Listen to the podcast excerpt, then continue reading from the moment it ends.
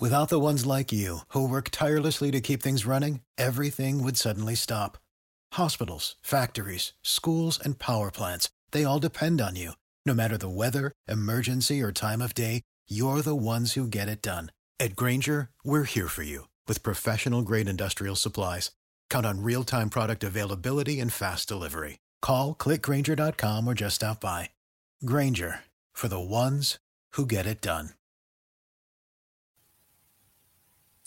All right, everybody. This is In Liberty and Health, episode number 163. I got an awesome guest for you. I'm really, really looking forward to this conversation. He's returning to the show, Mr. Marc Lobliner. But before we do that, I got to get my shilling out of the way. These are the best flavored aminos that you'll ever have the Intrapump uh, Strawberry Lemonade. Um, I, if you guys follow me on Twitter, I've been using this stuff to make donuts, the Red Velvet Cake.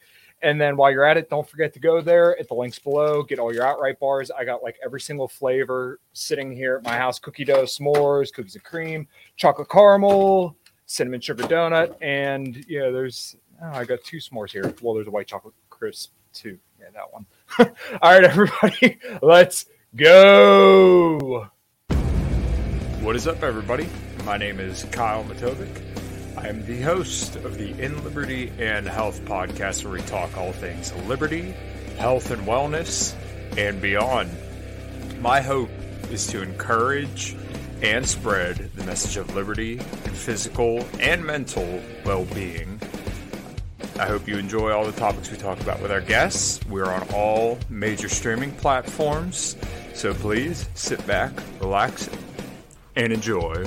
Man, I'm doing as good as anyone can do getting buried by his 13 year old son on leg day.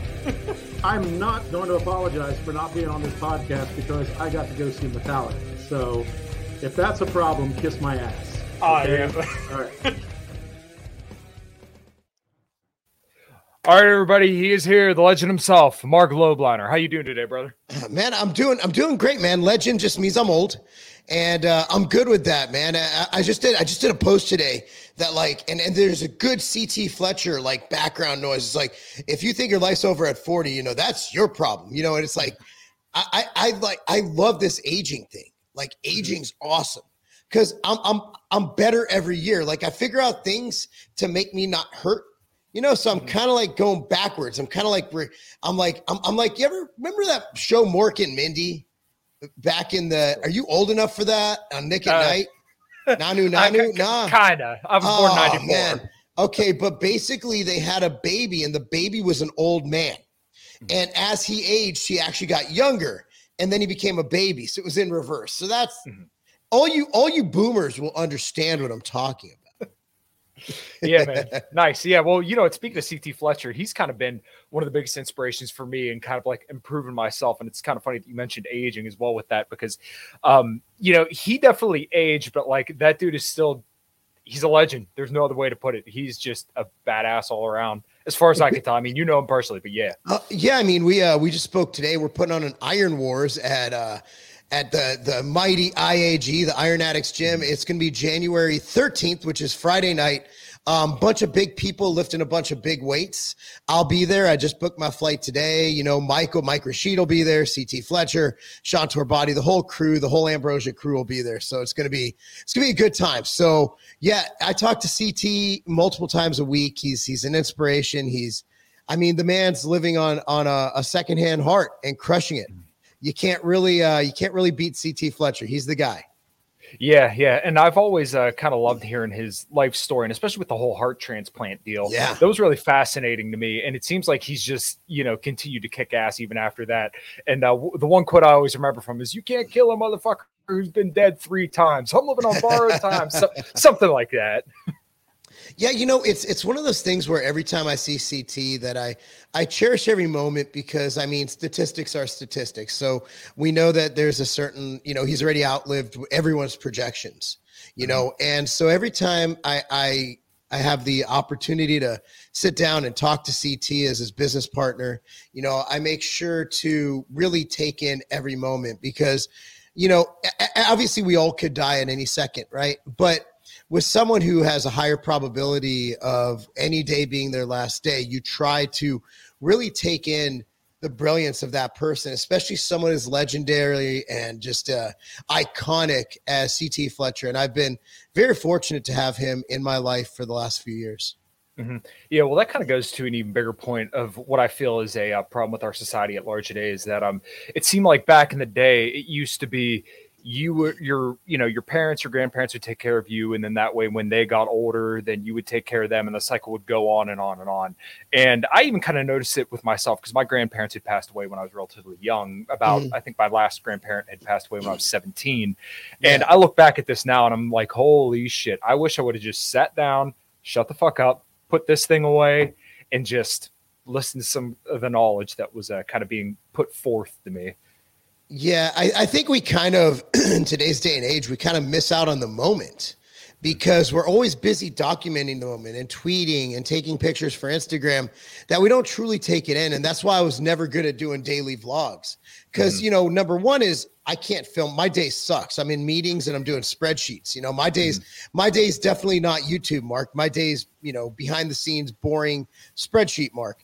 But, mm-hmm. you know, um, at the end of the day, I think that I really knew what this is. I, I knew that our, our, our society had taken a turn for the worse.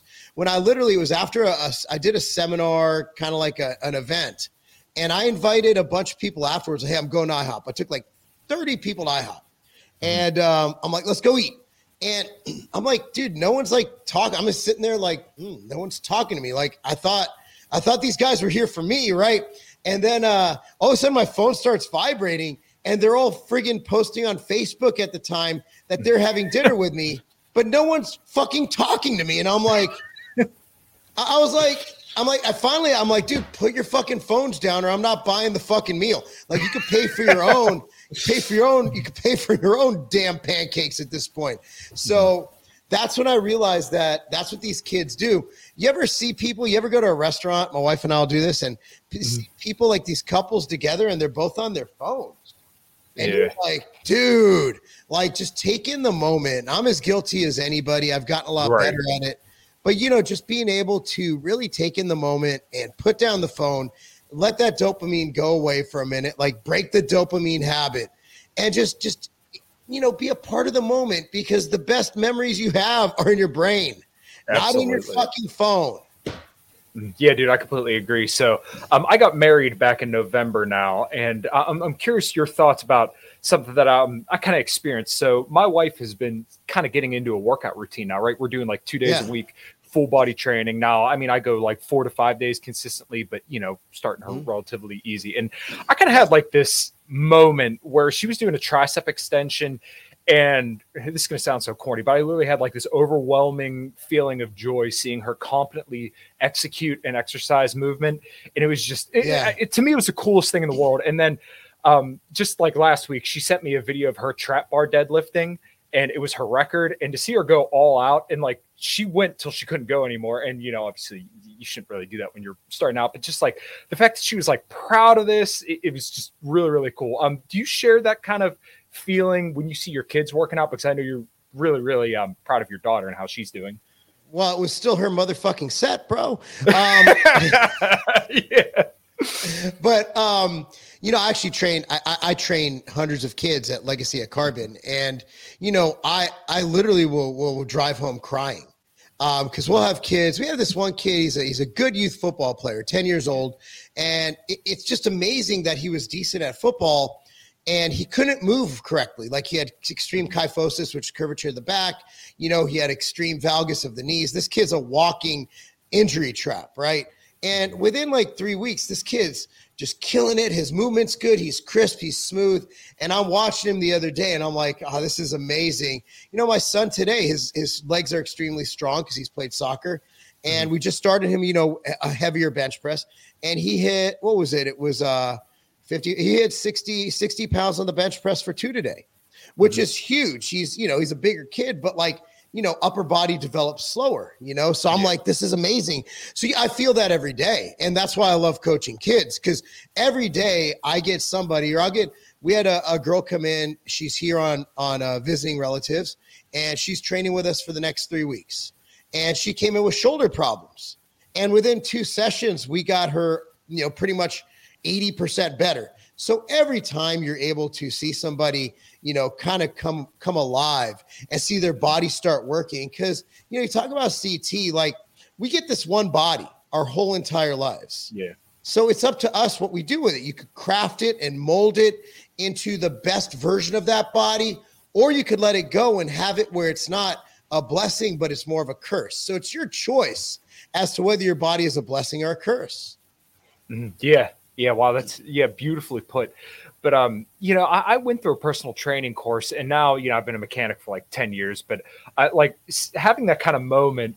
I, I, I you know empathize with what you're saying there it's just it's really cool to see somebody mm-hmm. competently perform a movement especially oh, when oh, yeah. you kind of walk them along the way and then you know that's going to help them maintain a more healthy lifestyle for the rest of their lives and absolutely you know obviously we know over the last couple of years that that's very very important oh god yeah. Yeah it's uh, it, it's become more evident than ever that health is the it's it's the key. Like the people who got through this 2020 2021 thing unscathed were the people who were healthy the gym goers. So i have an idea let's shut down the gyms. You know it's like you fucking idiot.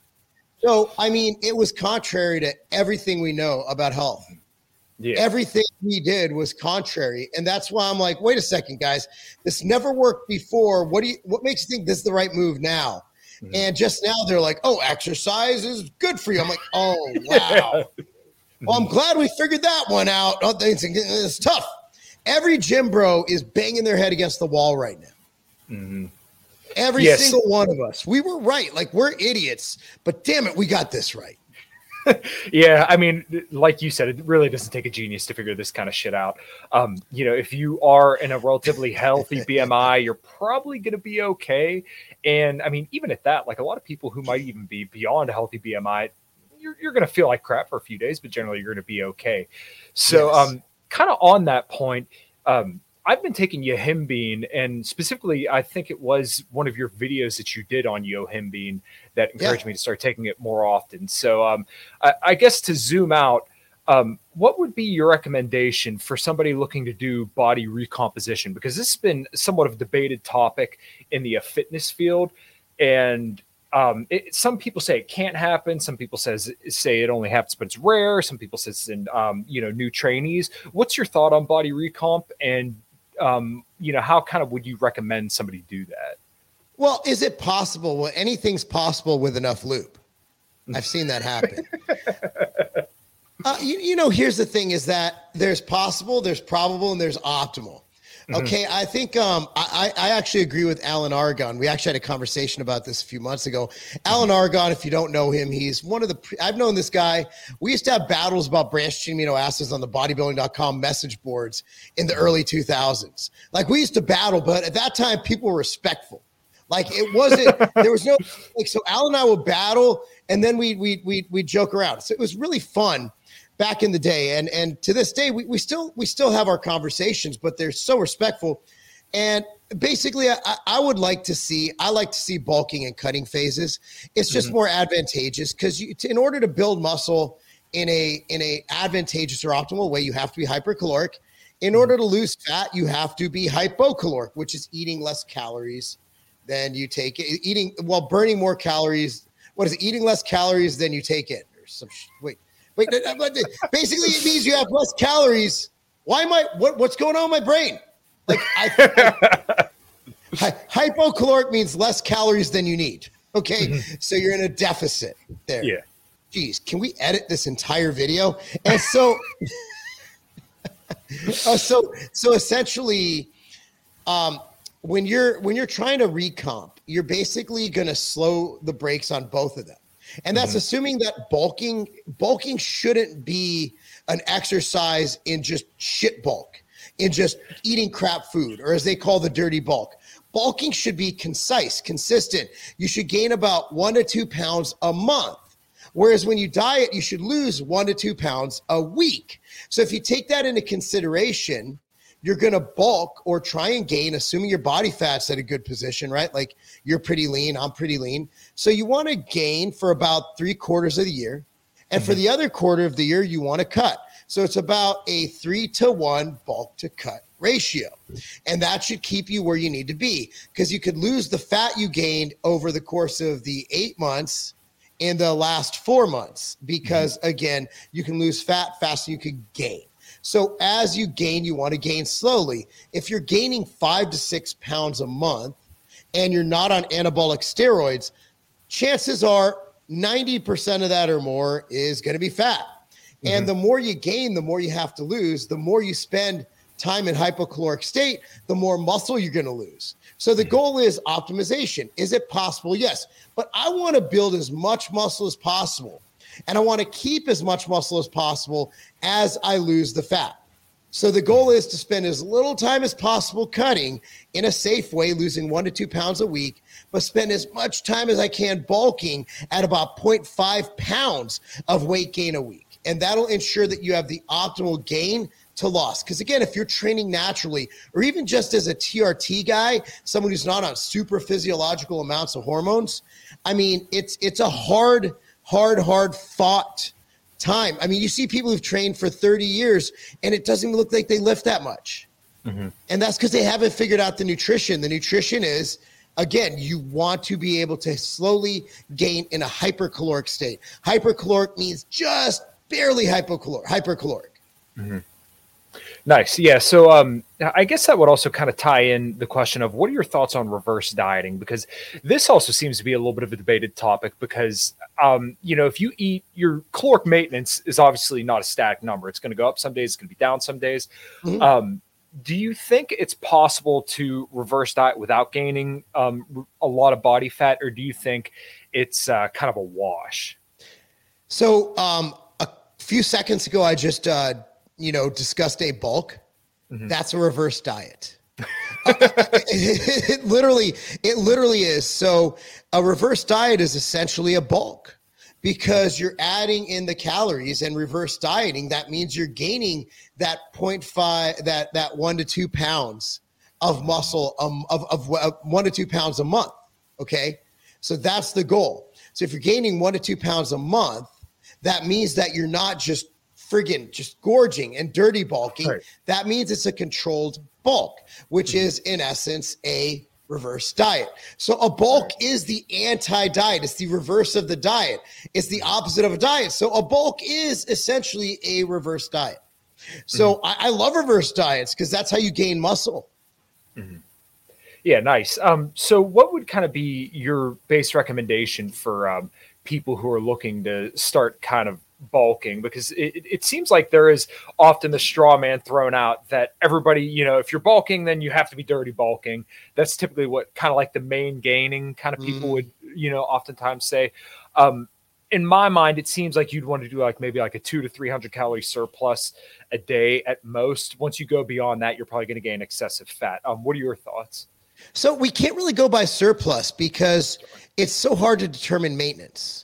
So the only way I know to determine maintenance, there's no chart for it. There's no book about it. There's no formula on the internet. The best way to determine maintenance is to measure what you eat for a week. If after a week you weigh the same exact you weighed at the beginning of the week, hey, hey, that's your maintenance. So that's the only way that I know to. Now there are charts that are going to give you some numbers that might work, but a- after coaching tens of thousands of people throughout the years. And I'm not exaggerating because I've run organizations that train people, hundreds of people at a time. And you know, I've seen so many things, and the only way to accurately do it is to throw out macros um, based on a whim, right? Like, so you have what you think their calories are going to be at, you know, right? You have about a gram or a little bit more of protein per pound of body weight. You have about 0.5 grams of fat per pound of body weight. Fill in the rest of carbohydrate, and boom, hopefully that's the maintenance. So, in, in order to gain, basically, if you go for a week and you weigh yourself, and if you were 212 at the beginning of the week, you end the week at 212, raise your calories from something. And usually, if your protein set at a gram per pound and your fat set at 0.5 grams per pound, the thing you adjust is carbohydrate. And i like to adjust that by around 40 grams of carbohydrate per per time because that gives you a good that gives you you know a good amount of calories. It's not too much. And 40 grams of carbs that's a delicious bowl of oatmeal. Hmm. yeah. I no, go for the bowl of oatmeal rule. Oatmeal's fucking delicious. Yeah. Well actually just uh, before i hopped on here um, I had some of the uh, Bolo Gains. I know that's not oatmeal, but uh, cream of rice has become something that I've really, really enjoyed. I never knew what it was until like a couple months ago, and now I'm, I'm kind of hooked. Yeah, I, I like. I, I usually go for oats because the fiber. Um, I'm a big fan. I'm a big fan of fiber. I know that pisses the carnivore dieters off, but if you're looking, if you're looking for like a a superfood, it's funny because I was just having a conversation about this with Alan Roberts, and I'm watching Lane Norton post something where he's just shitting on carnivores like he always does. Oh, I love and, Lane. uh, and, and he, I was I was the guy who brought him into this industry. By the way, he was my first employee at Scivation. Really? Yeah, Huh. yeah. So if you don't like Lane, I take full responsibility for that. So fight me. um, so yeah, Lane's my boy, but but he's like, if there's any, he ended the video, and if there's any superfood, it's actually fiber, and he just ended on that, and I'm like, okay, so we haven't worked together in you know in probably 15 whatever years, but we still kind of think along the same lines. We mm-hmm. disagree on some things, but we agree on a lot of things. You'll find that a lot of people who are more science based and not fad based, like carnivore, keto, vegan, you'll find that the Alan Aragons, the the Lane Nortons, the myself, you know, people like us, we tend to agree more than we disagree because we're mm-hmm. not we're not tribal. We just follow the data. Mm-hmm. Yeah, yeah. Well, you know what? That's why I always admired about Lane, and he honestly, I would say he's probably one of the um, people responsible for pulling me out of the carnivore zealotry. So I did the carnivore diet for about two and a half years, or you know, somewhere around there. Yeah, like two years or so. And um, I kept hearing him rip on all these carnivore people. And first, I'm like, man, fuck this guy. He's an asshole. And then over That's time, you like, were in you were in the dude. You were in the cult. That's that's in the cult. tribal. men- that's tri- that's that's that tribal mentality. Yeah. Like if if you're confident in what you're doing, you should want to hear dissent, right? Like the Mm-hmm. whole point of science is usually to not to prove your hypothesis. You try to disprove your hypothesis. Exactly. But unfortunately, you know, with these zealots and these cultish um, freaks, they they just want. And I'm not by any means calling you a cultish freak, but when Yeah, you get yeah. involved in that mindset and you're like, oh my God, this is the best ever. It's the best ever until you try the next thing that's the best ever, right? yeah, yeah. Um, I wouldn't necessarily say I'm in the flexible dieting cult, but um, I definitely see that as a much more reasonable way to go. So um, the the current craze right now, and I recently spoke with uh, Alan Flanagan, if you're familiar with him. Um, I, he's kind of been the guy that's been out there, kind of going after saturated fat and um, seed oils, because you know seed oils is the big craze right now. And I Seed oils pretty- are fine. I was Late- on late- that train for a little bit, but Seed I'm not oils are anymore. so so I'm not saying fucking drink seed oils. right. But if there's a little bit of seed oil, if you're if you're just getting like no no no one ever like died from pumpkin seed oil. Like mm-hmm. I, I I understand. So basically what I get from that is avoid processed foods. Mm-hmm. But I wouldn't be afraid of seed oil. In fact, a lot of the data shows that it's beneficial for your health. So it's like you're cherry picking data. And and that's just that's when it gets weird. When you're like oh my, i had one guy so i had carcinoma because when i was a kid i was in the sun a lot. I probably had these these things like the one in my head right here. I probably which makes it look like i'm balding and it pisses me off. So i mean they cut out my fucking head. So like they um they're like oh it's if you don't need suntan lotion don't eat seed oil i'm like what the fuck are you talking about? I'm white like, dude, I can fucking, I mean, you know, and oh God, the carnivore people, like, they're literally claiming that it's fucking regrowing hair. They they literally are. You've seen this, right? Yeah. Okay, Shawn Baker is bald as fuck.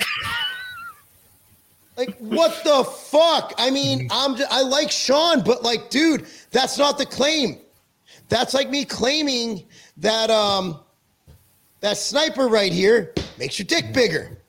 I'd hate to see where I started. Okay, it's like Jesus Christ. Like you can't have your spokesperson be balding like a motherfucker in his 50s and be like, hey, it cures baldness. My hair's growing back. Shut the fuck up.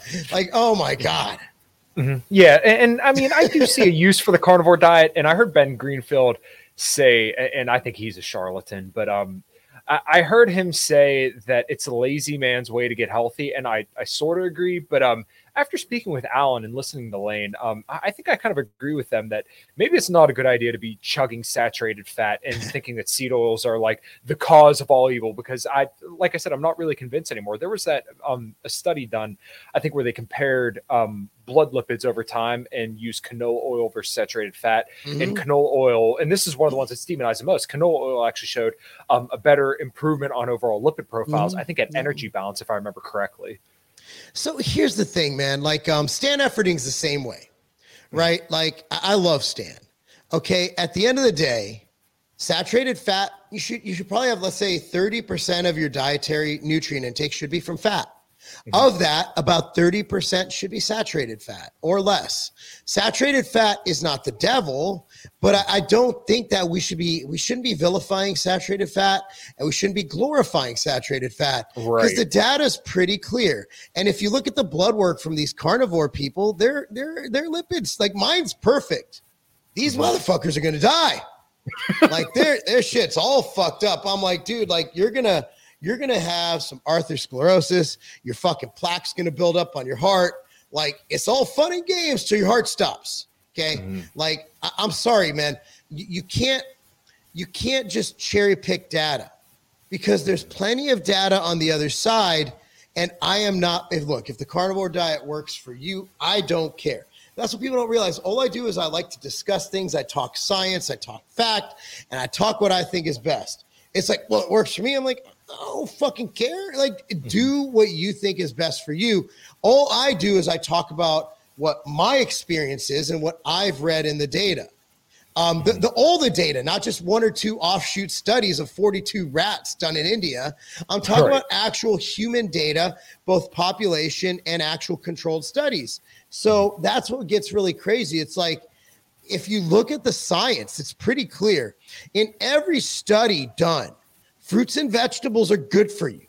Like you can't take megadosing rats on fucking oxalates and say that if I eat beans, my fucking kidneys are going to explode. Mm-hmm. Like that's absolutely absurd. And it's cherry picking data. I like when here's the thing, like every time someone does something like the carnivore diet, here's what happens.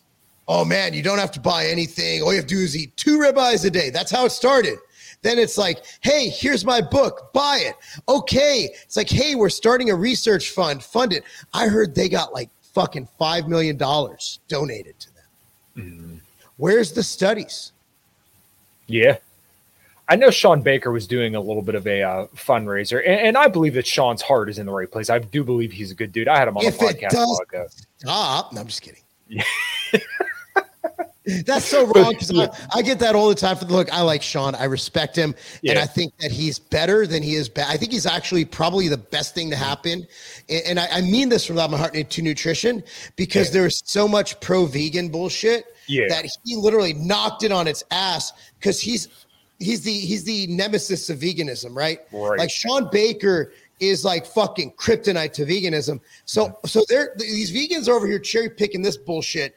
And then Shawn Baker's like, I could fucking cherry pick too. And then we meet in the middle and maybe we'll find a fucking answer. Yeah. Yeah. No, no, That's I, me. yeah. well, like I said, he, um, he, he's good at presenting the data too, but obviously he has his bias and, um, you know, nobody can argue the dude's jacked. I mean, he's strong as hell too, but I, I know Uh, vegans that are bigger and stronger than him. I know Right. but, um, Yeah. Nabetcher, Bay- Nabetcher Bay. He placed third in his class at the universe. He's not only a vegan, but he's all natural. Okay, you can't play that natural card. And and like, let's be honest, like Mm-hmm. Baker was a fucking athletic freak before he was fucking doing this. yeah, You know, like he's just a he's just a fucking some people are freaks. Like at the end of the day, Cam Newton, was he as good as a vegan as as a vegan as he was? No, he he wasn't. He, he obviously got hurt a lot as a vegan, Mm-hmm. but I'm sure Cam Newton could still play quarterback better than Shawn Baker. so like I like how he's dunking on like, oh, look at Cam Newton. Like, dude, you row. Like you're doing deadlifts in your garage and rowing. You can't compare yourself. Like, and Cam Newton's getting older. I don't give a fuck what he's eating. Like the way Cam Newton plays, he runs into people. Like he's a he's a scrambler. Your fucking lifespan. Look at RG3. That motherfucker ain't meat. Like mm-hmm. he got hurt. Why? Because football people get hurt. Like you can't be it comparing shit out of you. you can't compare someone who rolls around and does recreational jujitsu and fucking does deadlifts in his garage and some fucking kettlebells and burpees and shit. You can't compare him to a man who's getting run into by 330 pound defensive linemen who run a fucking 4.7 in the 40 yard dash. That's just ridiculous. Mm-hmm. That's that's ridiculous. So, so that's the problem. Show me one carnivore. Sh- no, no, you can always find one. Show me five carnivore guys who are crushing it on the professional sports level. I'll, I'll go. Start. Go. Yeah, that's a good question. I could tell you. Because if there was one, I guarantee you those motherfuckers would not shut the fuck up about it. They'd be mm-hmm. like, oh, look at our carnivore guy. Look at it. Yet I can name a ton of vegans who are crushing it on the professional sports circuit. Mm-hmm. Right? Like there are vegan athletes who are fucking crushing it. There just are. I know a guy right now. He plays. Um, we sponsor him. He's a he's a vegan soccer player. He plays on the Canadian national team. Mm-hmm. He's vegan vegan as fuck. like it's yeah. it's like um it's Marco um uh, Marco Bustos. So he's he's fucking phenomenal. Vegan. He's a vegan. I have plenty of vegans and, and, and we sponsor a lot of them and they're killing it. So for you to be able to say, well, Shawn Baker, oh, no steroids. No, okay, great. You don't take steroids and do athletic stuff. You're the only one. well, like, yeah, it, it, you said you brought Layne Norton up, but I mean he's natural, and I mean you look at him. He, I mean he's literally set world records, and yeah, I mean he's he's been a huge inspiration for me over the last two years in uh, lifting, and then also kind of diet nutrition research. So you know I, I like that you brought up a, a, lot of the science stuff as well because I'm seeing people will present stuff, but it's like a lot of the time they don't actually read the studies or read the methods of a lot of this stuff. So like um, this one dude, Carnivore Aurelius, um, he has a whole assload of followers on Twitter.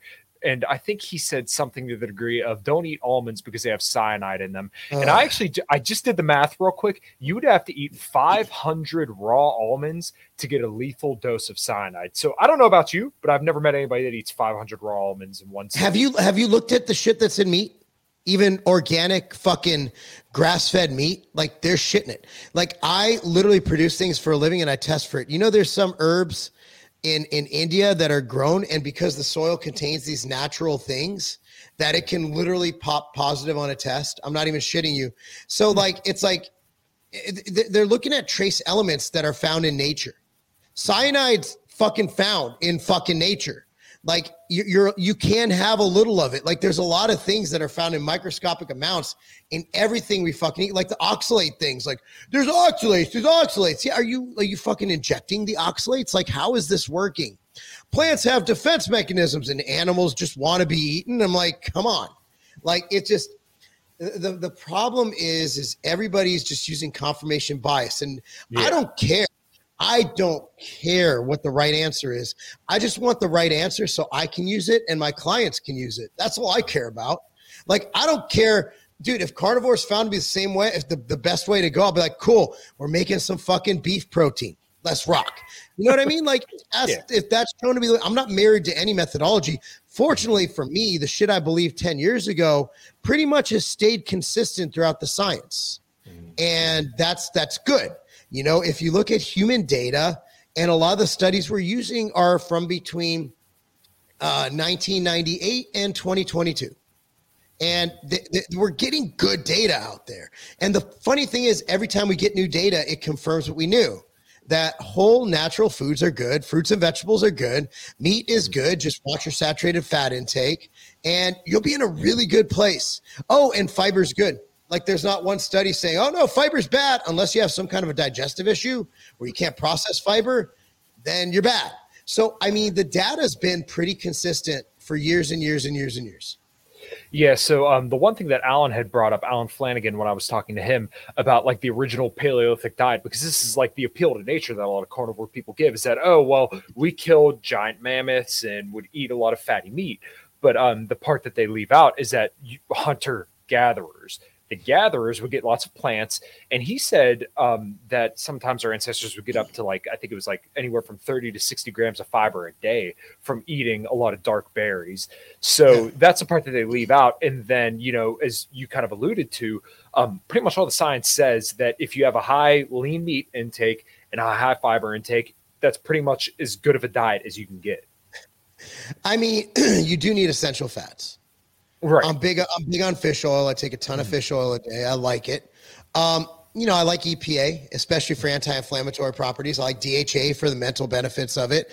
So fish oil is great. Um, getting back to what he said. So Lilith. Okay, so so let's let's let's let's just dissect that real quick. Sure. Did a motherfucker living in Japan eat the same thing as a motherfucker living in Poland? nope. You got different animals. You got fish. The Inuits are just eating fatty fish all the time. You know, you got this guy's eating a woolly mammoth. Also, I haven't seen a woolly mammoth lately, and I'm in Tennessee. If there's any woolly mammoths, they're going to be in fucking Tennessee. Period. So, like, you know, you, you want to know. Here's the answer. You, you want to know what our ancestors ate. I'm talking cavemen, millions, hundreds, thousands, millions. You want to know what they ate? Whatever the fuck they could find that they could eat. Mm-hmm. Because they were hungry as fuck. If they found something on a plant, they're like, oh, that looks like, oh, shit, I can eat this. Do I feel sick? No. Oh, I'm going to eat this again. Then they're going to see it. They're going to keep eating it. They're going to eat berries. They're going to eat plants. They're going to, they're going to do all that stuff, man. And then if you look at the, the evolution of the brain, like we needed more calorically dense food because unlike gorillas we don't want to spend 77% of our life eating.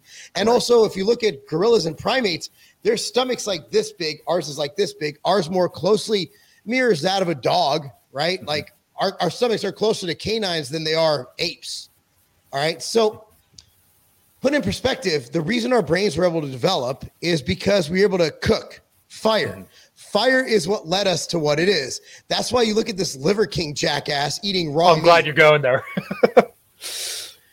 no, you know why they nobody ate raw meat after there was fiber. Like that's mm-hmm. not a thing. After there's fiber, after there's fire. Okay, nobody. There's there's no caveman's like, man, I can't wait to. Who, dude, nobody fucking ate that shit. Our ancestors did not eat that. They're like, dude, liver. Let me give this shit to the dog give me the fucking ribeye. All right. Like mm-hmm. back then they had taste buds too. Nobody's eating raw liver. That was such a fucking gimmick. Nobody eats. That's also like that's got to be dangerous. Mm-hmm. Like motherfuckers got like a tapeworm or something, right? Like something's got to be wrong. Do you think uh, Liver King was probably the uh, grifter of the year? Oh my God, he's the biggest scumbag in the history of our industry. I think that he takes the cake as the biggest scumbag to ever walk in the fitness industry who didn't even belong in our industry. Like the guy is such a deplorable piece of shit. Like you, I have no, I have nothing but bad things to say about the guy because it was premeditated what he did. Right. And then he lied in the. He's like, "Yeah, I never expected Liver King to get this big." I'm like, "You put it in your opening email." right. And, and then it, it, was kind of funny right before his uh, whole fall. I remember getting the commercials all over Facebook of him promoting his protein powder. It's like, oh, okay, I see what this is. Now that you know you have your supplement company and then you can promote eating all this raw food. Now you have a protein powder that you can promote whole feast and he's smacking the bag. And then it was kind of funny. Like immediately after that, I still saw the commercials, but he wasn't in them. you know, that's the thing is that I've managed to create the life I have by mm-hmm. being honest. And I've never I've never taken a test booster and said, this is why I'm a pro bodybuilder. No. No, I talk about the attributes to the test booster and why it'll work in the statistics and the studies. Then people are like, that's hypocritical because you're on TRT. And I'm like, no, it's not. I did not once say that this is what made me who I am. I'm just saying this is the science and it might help you. I would never do that. Be like, hey, I take this. I take pre workout. I take the shit out of this. Mm-hmm. But I- I'm going to tell you, and I take Insurgent. I do take our test booster because there's some data on it having effect on free testosterone. Mm-hmm. And taking injecting testosterone, it doesn't unbind testosterone. So I'm like, hey, this might help. And my free testosterone's through the roof. So I don't know. That could be part of it. So it's like, all right, I'm honest about it, but then people are like, people just get it twisted. And the reason they get it twisted is because of people like Liver King who lie. Mm-hmm. So they're expecting us to lie. So if you get someone who's being honest, nobody's going to believe you're honest. They're going to think that you're one of them because that's right. what they're used to. Right. So, um, what are your thoughts on Tongkat Ali? Because this has kind of taken over the industry a decent bit, you know, right after testosterone. I want your thoughts on that as well. But um, everyone's saying that Tongkat Ali raises testosterone. I've been taking it. I haven't got blood work or anything done, but I can't really say I notice any notable difference. Is this? See, here's the problem with being as old as I am. Mm-hmm. Is I've seen this fucking game play out. That shit sure. was hot in 2001. Mm-hmm and testosterone comes around every five years, and no one's talking about it now. You want to know why? Because it doesn't fucking work. mm Tongkat Ali, it works, but it's not going to be. Supplements do just that. They supplement. Mm-hmm. They don't substitute. You're not going to notice. Like you might, like Insurgent, based on the data, gives you a 20% increase in test and free testosterone. That's based on human data on one of the ingredients. So I can argue that with more of the ingredients, it might be 22, 23. So if your testosterone's at 100, that brings you up to a whopping 120, which over time, if your testosterone's higher, will lead to potential benefits. Mm-hmm. Uh, if I was to take a needle and put three cc's of testosterone in it, inject you with it, your testosterone would probably be 25,000. So going from 100 to 120 or 100 to 25,000, is that steroid like? No. but is it working? It's working. Mm-hmm. But is it steroid like? Absolutely fucking not. But right. it will help put your testosterone in a more conducive position to help you build muscle. Higher mm-hmm. testosterone, albeit not crazy higher, can lead to an increase in gains, in performance, in libido. But again, it's not like injecting steroids. Steroids are tremendously effective. Yeah. So, do you think a lot of the hype around turkesterone and beta ecdysterone is just mostly because there's a lot of anecdotal claims that kind of come out? I know Greg Doucette kind of really pumped it up, and it seems like you two kind of smooth things over. Um, I, I, you know, do you just think it's because there were a lot of claims made from him and some of the other people taking turkesterone that kind of resurfaced, and now it seems like that's kind of going by the wayside? Well, it's because they fucking lied, and I'll say that to his face. Like mm-hmm. at the end of the day, look, I sold a product called Anagen mm-hmm. in 2006, and it was ecdysterone, and it was it was a cyanotis, which is the Chinese ecdysterone, but then there's also Rhaponticum, which is the Russian ecdysterone, which is actually mm-hmm. made by Vladimir Putin himself. Just kidding. Oh, can't have that. you can't take the Russian Russian. So you had communist, you had communist ecdysterone. So anyway, so this is when I was natural. Um, I, I was natural in 2006, and I took six grams of the shit, and that was like fucking like eight or ten pills. I, I forgot what it was. It was a while ago, and uh, we also had Bacopa monnieri and um, Rosavins in there from um, Rhodiola rosea. It was a fantastic formula, I thought, but I was taking the equivalent of probably two dollars a day worth. It was expensive, but it was my company, so fuck it, I'm gonna try it. And I, I got to say, I did make gains. Mm-hmm. But if you were to take, being that it's not turkesterone, it's ecdysterone now because I don't fucking know. Um, I'm not gonna, but, but whatever, whatever, whatever mental gymnastics they did to change the ingredient on the label, I don't know, mm-hmm. um, or FDA gymnastics, whatever you want to call it. Um, I think it would be like ten dollars a day to take the dose I took back then. Good of Lord. their shit, and and I got when I say I got results, it's really hard to say. Like, I was a pretty good. I posted a picture today of what I looked like when I was a lightweight when I competed back then. I looked I looked like a tiny piece of shit, and I think that picture might have been me on ecdysterone. Mm-hmm.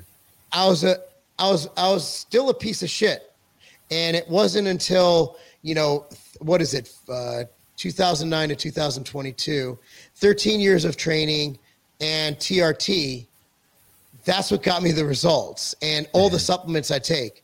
But ecdysterone's not going to give you steroid like results. Even if you take the dose, and the dose I took, no one can afford. And if you mm-hmm. can't afford it and you're spending your money on it, you're an idiot because there's better investments out there. Right. Yeah. Well, except for except for Bitcoin, that turned out no, not Bitcoin.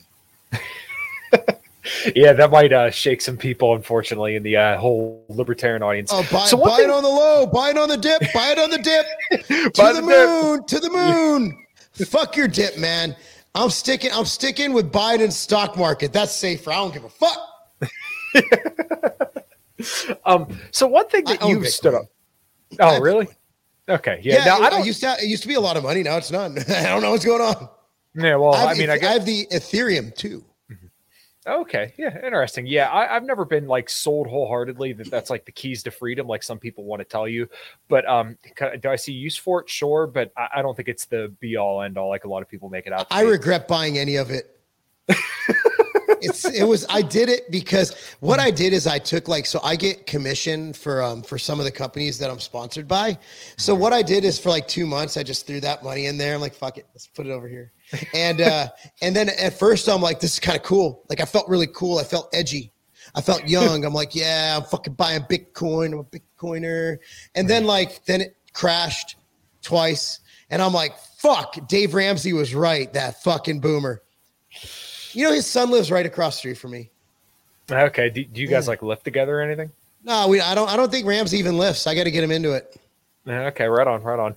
Um, yeah, I'm, I'm trying. So one thing that you um, stick up for, and I I don't hear a lot of people stick up for it. Um, branch chain amino acids. I love them. no, no, and, no we're not going anywhere bad. People, so people oftentimes say it's just tasty water. Um, I've worked out with them and then sipped them intra workout, and I feel like I can go for a little bit longer. Um, why do you stick up for them? Because a lot of people say there's no data for them other than maybe some recovery benefits. I'm, I'm really curious. Oh, there's plenty of data. It's just never okay. published. I can send it to okay. you. So we commissioned the sure. call, uh, Dr. Timothy Scheett, the College of Charleston, as mm-hmm. well as Dr. Jim Stoppani. That's right, Jim himself. Mm-hmm. And uh, Jim was my best friend for years, good friend of mine. And we had a falling out and I think now we just don't care about each other. Um, I, will make. I think I was in the wrong a lot of the, about at least fifty percent. So if given the opportunity, I would I would shake a hand and apologize to Jim for my part in our breakup because um, Jim Jim was my boy for a long time. Um, so we we did a study and uh, it was double blind and it was on extend, whey, and Gatorade was the placebo. So we had mm-hmm. a control group. There was 36 total participants, 12 of each. It was a very expensive study. As you know, studies to run a study, like, why don't they do studies? I'm like, the cheapest study you could run on even 12 people is like $300,000, unless you do it in India. Then it'll be around 80. So we did this again. It was, and I wanted to do two people. So I wanted two independent researchers. So that way there couldn't be any accusations of, of paying somebody. So you had the Dr. Timothy Scheett at the College of Charleston, Dr. Jim Stoppani at the Weider Institute.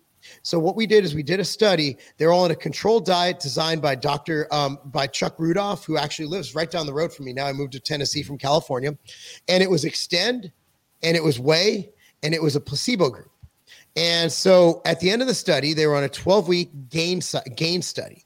The the the whey group gained four pounds of lean mass, lost two pounds of fat. The Gatorade group gained one pound of lean mass, lost zero pounds of fat. Again, but they're on a controlled diet and training their ass off, right? Mm-hmm. The Extend group gained nine pounds of lean mass, lost four and a half pounds of fat. Mm-hmm. And I didn't believe the studies um, because they I, didn't, I couldn't talk to Jim at all I didn't talk to him during the study. We used to talk probably every two weeks, but I didn't talk to him. And Dr. Timothy Scheett didn't even know who the fuck he was. We wrote an article together. I, I, I remembered like in 2001, this is years ago, when I was at Muscle and Fitness. And um, we never communicated. He just looked over my shit. I looked over his shit. Boom, here's Iron Cardio. That was the name of the, the article. And anyway, I'm so ADHD. I apologize. So this guy, so we, we got the um the data came back and it was phenomenal and back in the day, you had people, you know, my recovery when I was natural, my recovery was phenomenal. And that's why I came out with branch chains. That's why I created a one that you could drink during your training that tasted good enough to consume during training. The only uh, prohibitory thing about amino acids were they tasted like shit. So we basically made them taste good. Like we didn't invent them. We just made them taste good so they can be consumed during training. So my my adage to this is Number one is they're affordable now. So you're not breaking the bank. Number two is that the data is good enough for me to spend the, you know, less than 70 cents a day, 70 cents a workout, and have these three amino acids, leucine, isoleucine, and valine, which might have some positive effect, lean mass gain, fat loss, and recovery. And it's really a shame that that study was never published. And the reason, I, the reason I, and, and publishing one won't do much for me because as I've learned by doing that study, even if I published it, people have been like, well, who funded it? so, Right. so it's like all you could do is market on the data you have. Um, and I, I, again, I I'm not saying chug a gallon a day like we used to do. Um, and that was actually backed by Layne Norton's research with um, I forgot who he was with at the University of Illinois, the protein stat theory. Oh, Don Layman. was it Layman? I don't think He, it was I know he studied under Layman. No, it wasn't Layman, but he had a, a cohort. I can't, I can't remember who did it with.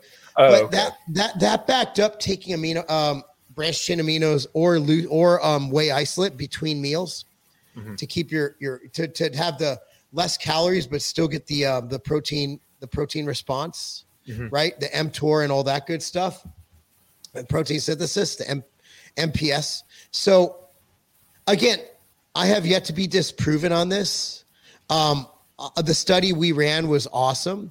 Unfortunately, it was never published. It was just a poster presentation at the ISSN that year. But I, I'm going to ride with it because I saw the data. And again, it, it's it's it's not one of those things. I'm not. I could discontinue machine fuel and still be just as happy in life.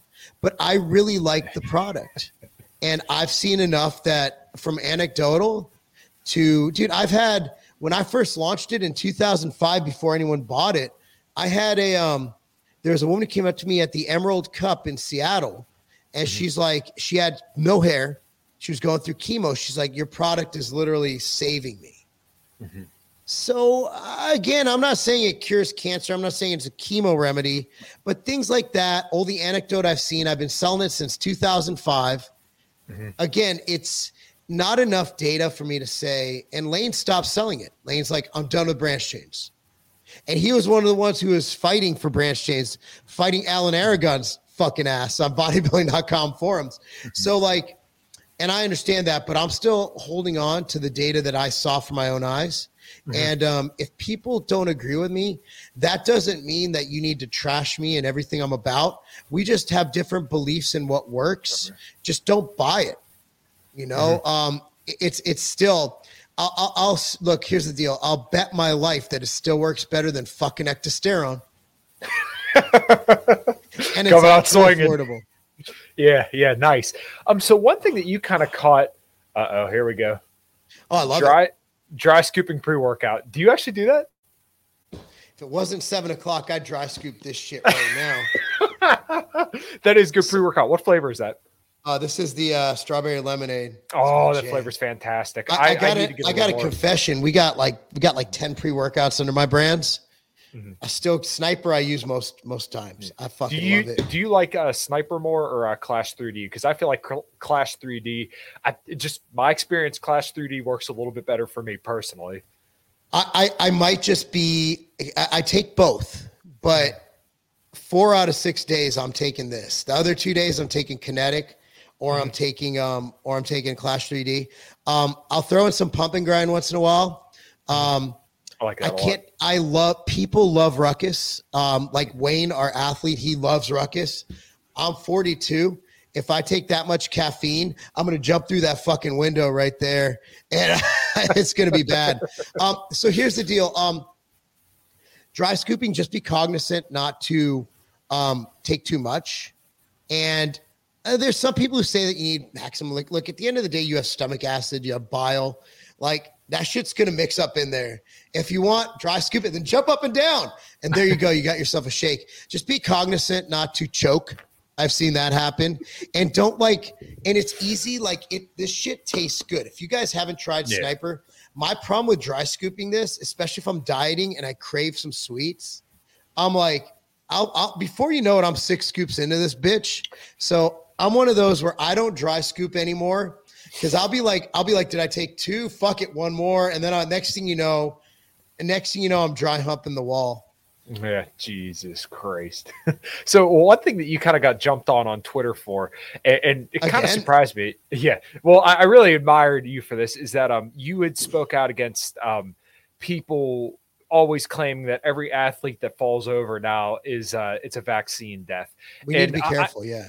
Right, right. Well, I get frustrated because it's like the data's there. Like this is clearly harmful for people under 30. This treatment. Did you see the study? Did you see the study about the um the athletes and their um VO2 max? No. I just retweeted it from Peter McCullough. It's it's fucking scary.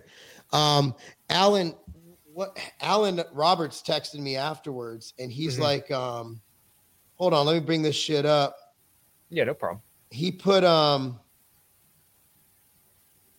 dude, the study uh, from the post you just shared, imagine what that means for non-athletes. People who already have poor oxygen exchange markers. Mhm. Our, our, our text is all fucking studies. Um, so, oh man, it's yeah. Go on. I'm sorry, I interrupted you. No, no, no, that's okay. um, athletes aren't always healthy, despite what people think, and I think we have to be very, very careful when we're criticizing this certain treatment, so that way we maintain credibility. Because there are people who are kind of on the fence, who are like, I don't know how I feel about this treatment. They may have taken it and then decide not to take another one. But if you literally just point to everybody that's died over the last two years to say that that's just that, and it's not ancillary effects of lockdowns, it's not um, anything else that could possibly happen, then you just look like a fool at a certain point when you literally blame everything on one thing. You're you're you're an ideologue, right? You're just like these woke people who say everything's racist, everything's you know oppression. You become one of those people, and we should be very careful not to do that. athletes don't live long um, at least in my experience and i have no data to back that up but you know generally speaking all the elite athletes i know die unexpectedly it's been happening forever and the reason is is that athletes don't just like exercise is good right you break a sweat get your workout on you go to lifetime you do the little class you do zumba you know you're fucking getting but dude like elite athletes like they're pushing their fucking shit beyond levels their shit should be pushed. They're mm-hmm. pushing their heart to VO2 maxes that people will never see. And they're doing it on a daily basis. I look at the heart as like a transmission. I look at the body as a transmission. Like you only have so many beats. Mm-hmm. Right? These athletes are beating the shit out of themselves day after day after day after day. And and they're they're elite. So they're they're they're a race car. Like you don't see any antique race cars mm-hmm. because they burn them to the ground, and that's what athletes do. So what what I think is happening with the shot with the the the, the therapy is I think that it's giving them another variable. It's giving them another stressor because there's no doubt based on the data I've seen that there is at least an acute, transient, or short term um, stress on the body. Um, whether it's the spike protein going to the heart. Well, COVID itself does it. No, not not really. Nah, because the spike protein is boom, boom, boom. When you get COVID, that spike protein is there and then it's gone. You get the vaccine, it's literally just the spike protein. Mm-hmm. It's just the spike. So yeah, COVID probably does have some transient effects on the heart, as does the flu, as does RSV, as does if you've ever had the flu and you've gone and tried to do like a CrossFit class. I remember one time I tried to box after having I, I tried to box after having COVID. And it was, oh my God. I could, and that was when I was boxing, like I was crushing it. And I went and I could go literally, I could spar for 12 to 15 three minute rounds. Yeah. I could go. Bro, I did one two minute round on the bag and I felt like my body was gonna, my lungs were gonna pop out of my chest. Mm-hmm. And the bottom line is any infection is going to lead to that.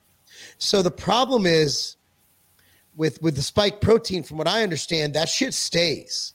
Like the spike protein's what's getting in your chest, what's getting in your heart. So like what's getting in your lungs. So if this thing's constantly going at you and you're an athlete and you're running as fast as you can, you're lifting hard, you have high stress situations, man, you're just combining so many stressors that your body does not is not able to handle it. And I think that's why a lot of these athletes are dying.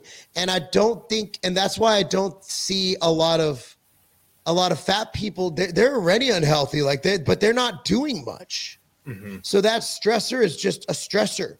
But if you throw that stressor on top of being an elite athlete, if I took the vaccine right now, I'd be so scared every day. Because every day, like I go, I'm going to start boxing in on Wednesday. Mm-hmm. And I know I'm going to feel like my heart's going to explode because I haven't done it in a year. Right. Like I go to the gym and I did, I did a 20 rep leg press set today. My heart right now felt like it was going to burst out of my chest. My legs were hurting. Dude, even my testicles hurt after that set. if I had the COVID vaccine, I would be like, every, I would be just scared. Maybe it would be paranoia. And that was actually one of the, I forgot who it was, but one of the researchers or one of the Twitter experts said, like, one of the articles was like, well, the reason for the, the COVID vaccine side effects is anxiety. And everybody's like, oh, that's bullshit. That's bullshit. I'm like, I, I, I don't think it's bullshit. Because if I'm sitting here and I'm on my side and I'm pretty anti vax, they'd consider. Mm-hmm. I'm, I'm pro vax if you want it. I'm anti vax if you don't want it. That you know me. Yeah. But I'm like, I'm looking at this and I'm like, if I'm sitting back and I see died suddenly on net on uh on on Rumble and I'm watching all this and I see motherfuckers like me and Alan be like, yo, we got to look at this data, man. People are dying. We need to look at this. I would yeah. literally be like, if I got like a little cramp in my chest from from like chest day, if I felt that, like I just talked to my wife about this, I'd be like, oh my god, I'm getting the, I, I, I got it. I got the myocarditis, bro. Like, I need to go to the doctors right now. I'm having a side effect. I'm going to go type this shit in the fucking registry, like VAERS. I mean, think about it. Like, anxiety is a bitch. Mm-hmm. So I'm not saying that's what's happening. I'm saying that if I had the vaccine right now, I would be driving myself nuts. And a lot of these people, I think, are, are driving themselves insane because the data isn't very good. So these mm-hmm. people might be perfectly fine, but the data is so questionable. Yeah. So the one thing that's been that took me some time to parse out is that um, I, I, wanted to believe that the vaccine was quote unquote safe and effective initially because it's like, okay, well, hopefully they didn't fuck anything up. This seems a little rush. I'm not going to take it because I'm at no risk, no. but you know, got over it. Um, and personally, I mean, I've known probably well into the couple hundred people who've had it and haven't had any issues that Bingo. I know of. But then I started looking at the data, and it's like, okay, well, there was a study by um, Chris Kresser had shared it out in his newsletter. It yeah. was by Noah Barta et al. And basically, what I did the math, I believe it was if you got the vaccine and you were under 30 years old, then your chance of myocarditis that would end you in the hospital or that would put you in the hospital, you had a one and I think it's like 32,000 chance versus if you had COVID and recovered, your um, likelihood of having myocarditis from COVID was like one in 300,000 or something like it was ridiculous. So, um, after I read that, I'm like, oh, so this is this is pretty bad.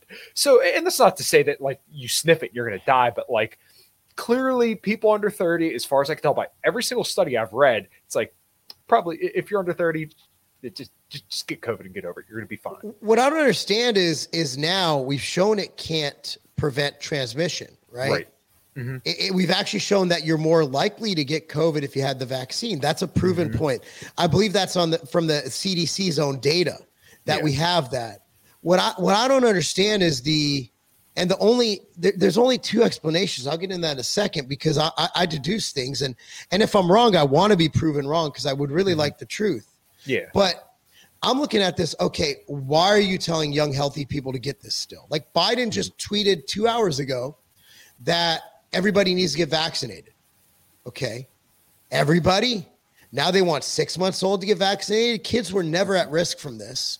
Mm-hmm. So the question is if you don't want it, if I don't want it, if it doesn't prevent us from passing it along or getting it, why the motivation to tell us to get it? Because in this society, we've always had the freedom to do dumb shit and die as right. long as it hurts nobody else. Mm-hmm. If I want to, if I want to go run into that wall head first right now repeatedly, you can't stop me. Like you can't prevent stupidity. So if I want to be stupid and not take the vaccine, it's not hurting anybody else. You're going to love this as a libertarian. Mm-hmm. And especially with the new data, even that bitch from CNN is like, nah, I don't think we should mandate it anymore. Mm-hmm. That Chen is her name, Chen, I think. No, I'm not sure. I I don't.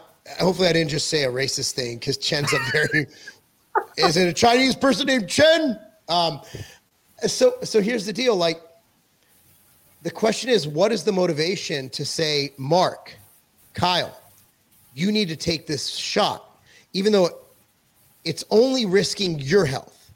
Right. Okay. The only two things I could think of is monetary gain from kickbacks from Pfizer mm-hmm. or all the media outlets and politicians. They're all they're donating to politicians and they're sponsoring every show. Brought to you by Pfizer. Brought to you by Pfizer. Oh, you and hear it everywhere. O- and the only other thing, and I'm not saying this is it, is depopulation. Mm-hmm. Those are the only two things because I can't think that since it doesn't prevent transmission, we know this for a fact. Yeah. The CDC even said so. What are the, there's no other reason. What are the other reasons? If it's not monetary, it's not depopulation, then what is it? And if there is a third reason, please somebody tell that because I don't want to feel like I'm a fucking conspiracy theorist. Mm-hmm. Yeah, and it is a reasonable question to ask, and it's funny because uh, we have to be careful with how we put this on YouTube because yes, uh, you, you, know, you were shadow banned for just asking, and, and that's why I'm, I'm kind of dancing around it, you know. Mm, and this yeah. is actually how I would dance around it in real life because I don't know. And right. I, I, don't think we should be banned or excoriated for for asking questions. Right. And these are not these are not answers. These are not these are questions. These are thoughts. And I want to know what my thoughts do, how they resonate with other people. Mm-hmm. Like do my are my thoughts ri- ridiculous? Because I want to know that because I actually said something about Ukraine and I was like, and this woman's like, well, actually, no, here's this. I'm like, oh, thanks. Yeah. That helps. Because I legit asked a question. I'm like, don't take this as a position, but this is an actual question. It's it's it's seeking to find, and I even stated it as a question. But the problem is when you state things as a question, people assume that you're making an assumption or people assume that you're right. making a position. I can't even ask a fucking question anymore. Hey, why can't we just audit the shit we sent to Ukraine? Mm-hmm. Pretty simple question. You're a Putin You're pro apologist. Yeah. Whoa, whoa, whoa, whoa. I just want to know where our money's going. Like, right. the government can audit me. Why can't I? Why can't we audit? Why can't the government audit themselves? Because mm-hmm. I certainly ain't sending forty billion dollars at a time to anybody. Mm-hmm. It's forty and, and trillions of dollars, man. It's like, so you can't have honest dialogue anymore without being accused of being racist, without being accused of being a, a vax denier or a COVID whatever. It's yeah. like, why can't we ask questions anymore? And all of a sudden, I'm a right winger, not a right winger. I'm, I'm literally, I'm, I'm a Jew from California. Does that even exist? Like, I'm not a right winger. I'm, I'm a guy who asks questions and wants to find out the truth. So I can formulate a fucking opinion. I don't want the government telling me what to think. I would like yeah. to formulate my own opinion. So why can't I? Why can't I listen to Peter McCullough? Why can't I listen to? Why can't I listen to the government? I want to hear what they have to say. Mm-hmm. Why can't I take all these different viewpoints and, and, and read all the data? The problem is most Americans aren't like us, Kyle. Most Americans just want to be told what to think, what to do. They want to be told if they can leave their house. They want to be told what to be scared of. America is not the land of the free, home of the brave. America is the land of the lazy bitch. Mm-hmm. That's, Unfortunately, that's, that's, the voter. That's who they're pandering to, and that's your average voting people. That's your average Californian. That's your average New Yorker. That's your average person who's in Chicago, in Memphis. All these blue areas are dominated by a bunch of fucking smooth brains. Yeah. Marc, how do we turn it around, man? We don't. I, I don't think we can. I think the only thing saving us right now is federalism. I think the only thing saving us right now is that we're a republic and not a country. Mm-hmm. Um, people, we're, we're not a country, dude. We're the United States of America. We're a union of 50 states. Those yes. states are all sovereign, which means that we are basically our own country. Mm-hmm. My advice to people is California, all the good, all the people on the right moved. New York will never ever be Republican again because it, every Republican moved to my neighborhood. they're all here, and they're all or they all in Florida. Me, they all make me look like fucking Bernie Sanders. These people are so right wing; it's not even funny. Yeah. Um, Illinois will never change. Mm-hmm. Because the people who stayed in the blue states, they like being told what to do. They like communism. They like being told to mask up. They like being told to inject their children with an experimental um, therapy. That's what they like. Mm-hmm. And who am I to say they shouldn't live like that? And that's the beauty of this country. If you don't like Massachusetts, move to Florida. If you don't like Florida, move to California. If you don't like California, move to Texas. Mm-hmm. So that's the only way. And I'm not, and, and th- that whole peaceful divorce, how the fuck is that going to work? That's exactly how the Civil War started. It was pretty peaceful to start. Like, yo, yo, uh, hey, North, can we get our slaves back? Like, nah, we're going to keep them right here. Okay. Hey, like, there's this like fucking military base here. Uh, what, what we, it's ours. No, no, it's ours. Like, we can't have a peaceful divorce because we share federal land. Like, there's literally federal shit in my city. Like there's federal things you can't, it won't happen. It won't happen. And so, oh, and what happens when uh when uh when they they start Biden starts sending immigrants over uh via plane to Tennessee? We're like, we don't want that shit. Tennessee, like, gotta realize, like, the volunteer state, you know what? You know what? It's the volunteer state, right? We like fighting so much in Tennessee. We literally fought other people's wars. That's what a volunteer is, you know. Right. Texas is like, yo, yo, we need some soldiers. Tennessee's like, we ain't got shit going on. We'll fight some shit. And there you go. Whiskey for soldiers. nah, man, that's the whole. I was the War of eighteen twelve when they uh they started that shit. One of those. But uh Tennessee is literally like so. You there's no peaceful divorce. There's civil war. You can't have. That's why you have Jesse Kelly, who I love. I've been on his show. I love him to death was like peaceful divorce, peaceful divorce. Tim, you know, um, Tim Pool, peaceful divorce. That doesn't happen. You can't have a peaceful divorce because we share things. We share a military. How do you how do you have a peaceful divorce? We all have one federal military. How does that work? Can someone explain that to me? Yeah, I mean, I think advocates of that, which I, am I don't think that's ever going to happen, but um, I, I could see why people are so enthusiastic about it. Um, the idea would be to hopefully get rid of the federal military and then just kind of have a strong, you know, local militia or, you know, as they would say, an armed populace, a polite populace. That that would never happen. Mm-hmm. Um, we yeah, I don't dude, think so either, to be honest. Because because um, like you really think the federal government is ever going to disband? Like, no. the, but but there there does, and Tim Pool has a great. We actually talked about this when I was on his show mm-hmm. um, backstage. Is he believes there will be a catalyst where there is something that pops off. He thinks it's going to be abortion, and he's talked about this on air. I heard him say it because yeah. what will happen is, let's say someone gets elected in 2024. Fuck it, abortion's gone. It's gone. Mm-hmm. So in California, it's like, nope, we're an abortion sanctuary state. So you got to realize that people like people who are pro life look at abortion as murder. So they would literally put their life on the line to save these babies, mm-hmm. right? So if you're saying that an armed group of people from Texas won't trot on over to California and stand armed in front of an abortion clinic to prevent it from happening, what happens if that happens? What happens if yeah. what happens if a right wing state or a, a red state says, you know what? No, you're not doing that. We're going to save this life. And they send their troops over to California, like, fuck it. What are you going to do about it? And then you got the federal government. Then you got the other red states. Like, what do we do? You don't think DeSantis is going to want any of that smoke? Like, Texas literally has its own little military there. Mm. That'd be a weird situation. Then you got the red states. We all got guns. So I don't understand. Yeah. If there was a civil war, I'm glad I'm on the right. I, yeah. We have the guns. Like, I'm happy with that. But but then again, like what I found out during COVID is that the cops will kill you. They mm. will turn on you. Yeah. Yeah. They will. It's it's a very sad reality. Um, and that's not to discourage people from developing good relationships with their local community, but just oh, realize our, what our, they our stand are, for. Not not ours. So our cops yeah. literally were no, we were we were the community where our and I know these people. We're we're very close with the, the police yeah. here. I'm talking about big city police.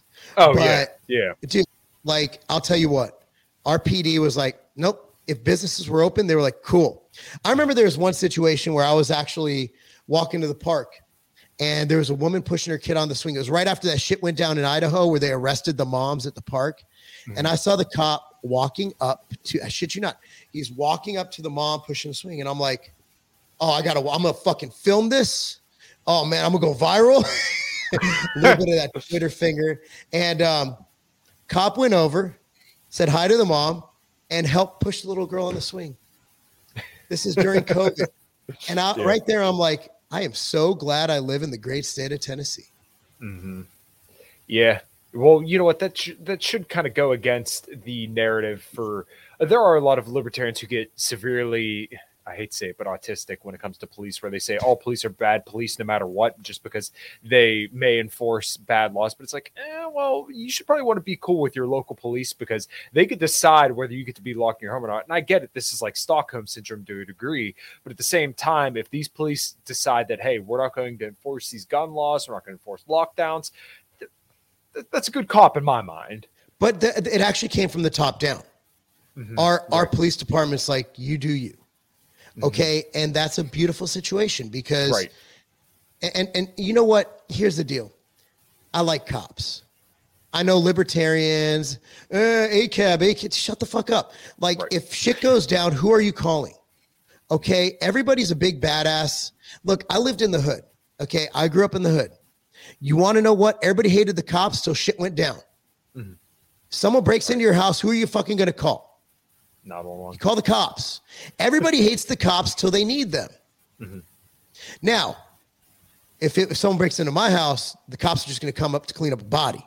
But if uh, I'll tell you what, man, cops are a necessity in society. There are good cops, there are bad cops. But for the most part, in a lot of good communities like mine, man, there's nobody I'd want on my side more than our local PD. They're good people. They got in it for the right reason. Now you go to Chicago, even Metro Nashville, wouldn't trust those guys. Right. Well, I actually know a couple Chicago PD, and they're the best people I know. Mm-hmm. Love them, love them to But they got a shitty situation. I mean, they're they're constantly running uphill, and they're in the most dangerous city in the country. Yeah. Yeah. well, so, one I of mean, the you're most always dangerous. right. You're going to feel so threatened all the time. I mean, it'd be like, so I live about an hour and a half or about an hour north of Pittsburgh, and then Philly's on the other side of the state. Do you, could you imagine being a cop in Philly? Fuck No. you. Now, I love Pittsburgh, by the way. Oh, it's amazing. Pittsburgh, Pittsburgh's my favorite city. Uh, uh, Market Square is my favorite place. Oh, hell Um, My daughter and I sat there. You know that Greek place in Market Square?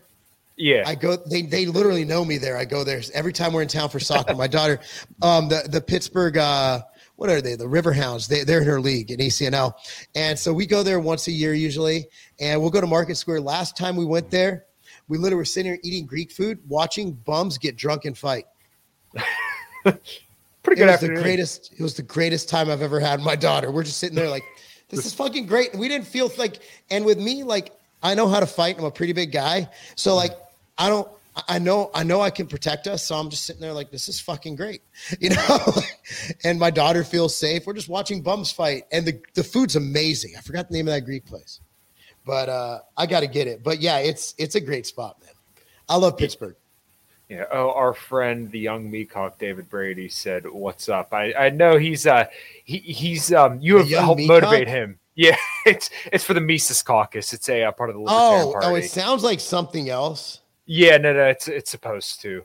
Um, oh, okay. Yeah, yeah. Um, so next time you're in Pittsburgh, I, there's a place in Monroeville. I'm wearing the hat right now. It's Big Rigs Barbecue. I, I'm telling you, man, it's the best barbecue on the face. of the How planet. far is it from the city? Um, maybe a half hour. I want to say it's not too too far, but it is so worth going there. My God, they have the best ribs, the best brisket. It, it's just amazing. Man, you're talking to a man from Tennessee. You got to be careful with that. So you okay? I've never been to Tennessee. I've been looking at flights because I noticed that flights are really really cheap to go to Tennessee from Pittsburgh, like less Yeah, it than hundred dollars per person. It, I take that. I'm I- taking that flight. I'm taking that flight in January. I got to go see GNC. It's gonna be great.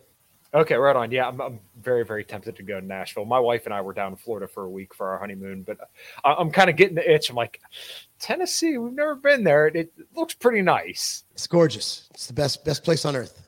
Right. So, anyways, I feel like that's probably a decent place to wrap it up there, Marc. I got a couple questions for you, and then we'll rock and roll out of here. Yeah, Let's of course. you. Uh, what does liberty look like to you?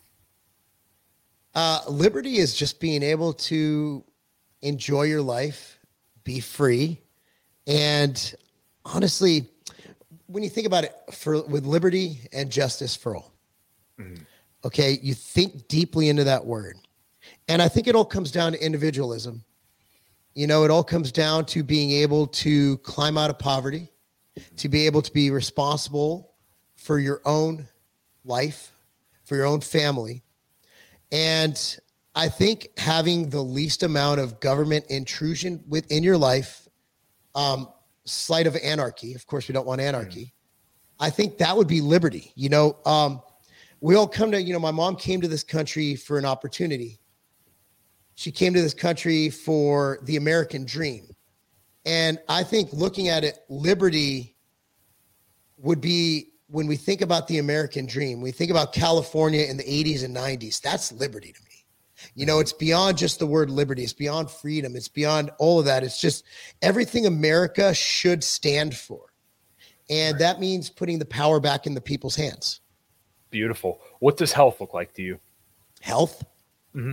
Being able to optimize every moment of every day mentally and physically. That's health.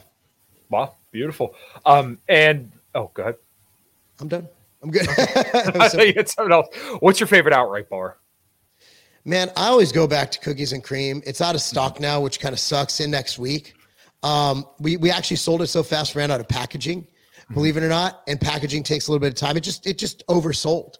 Um, you know the the caramel, the chocolate caramel is crushing it right now. That's a seasonal flavor. Mint cookies and cream, um, and the OG chocolate chip.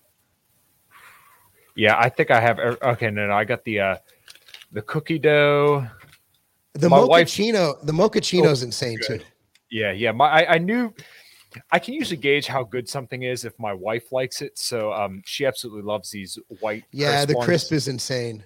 Yeah. Um, unfortunately, she has to eat gluten free because she has a celiac. Um, she has celiac. So well, most of them are gluten free, just not the cookie ones. So yeah. the chocolate chip cookies free, the mochaccino's cookie free. Mm-hmm. I'm cu- cu- gluten free, cookie free too. yeah, man. All right. Well, where can everybody find you?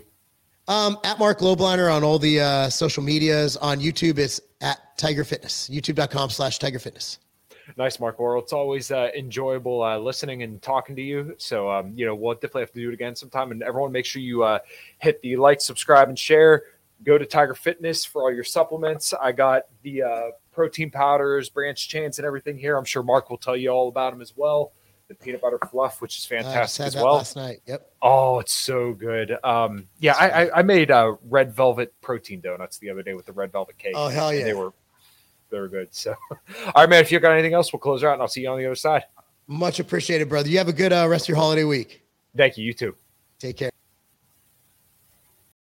For the ones who work hard to ensure their crew can always go the extra mile, and the ones who get in early so everyone can go home on time, there's Grainger offering professional grade supplies backed by product experts so you can quickly and easily find what you need.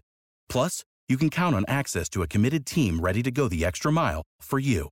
Call, click grainger.com, or just stop by. Grainger, for the ones who get it done.